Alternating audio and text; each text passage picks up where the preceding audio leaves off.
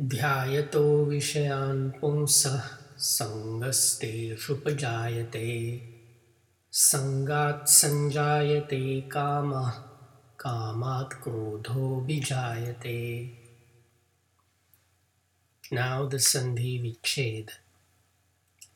Dhyayatah is the past perfect form of a verb that usually means to meditate upon. In this verse, I translate it as to dwell upon.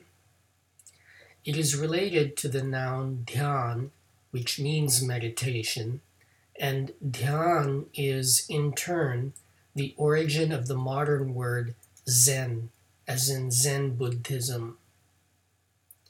Vishayan is the plural accusative form of a noun meaning topic or subject. Pumsaha is a noun meaning man, but in this verse it translates well as person. Sangaha is the singular nominal form of a noun meaning attachment, as in verse 48. Teshu is the plural locative form of the pronoun meaning that. Upajayate is the singular third person present tense form of a verb meaning to originate or to arise. Sangat is the singular ablative form of the noun meaning attachment. Sanjayate is the singular third person present tense form of another verb meaning to arise or to come into existence. Kamaha is the singular nominal form of a noun meaning desire or lust, as in verse 55.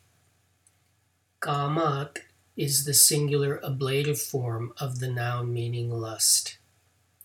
Krodha is the singular nominal form of a noun meaning anger.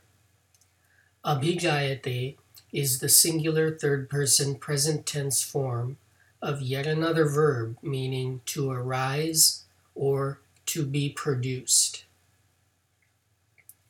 Reordering for English, we get the following anvaya. Punsaha dhyayatah vishayan सङ्गः तेषु उपजायते सङ्गात् कामः सञ्जायते कामात् क्रोधोऽभिजायते A person having dwelt on topics, attachment to them arises. From attachment, lust comes into existence.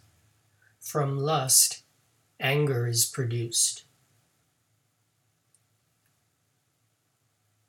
In this and the following verse, Krishna makes quite a practical observation about human psychology. At first reading, it might be difficult to understand how lust produces anger. But the implication is that anger arises when desire is frustrated, and perhaps that lust, as in an excess of desire, can never be fully satisfied. Thank you for subscribing to the 5 Minute Gita, narrated by Milind S. Pandit, with gratitude to my father and Sanskrit teacher, Dr. Sudhakar M. Pandit. I recommend English translations by Swami Gambhirananda or Swami Chinmayananda. The late Dr. Sundar Hattangadi has also published Sandhi Vicheda and Anvaya, available online.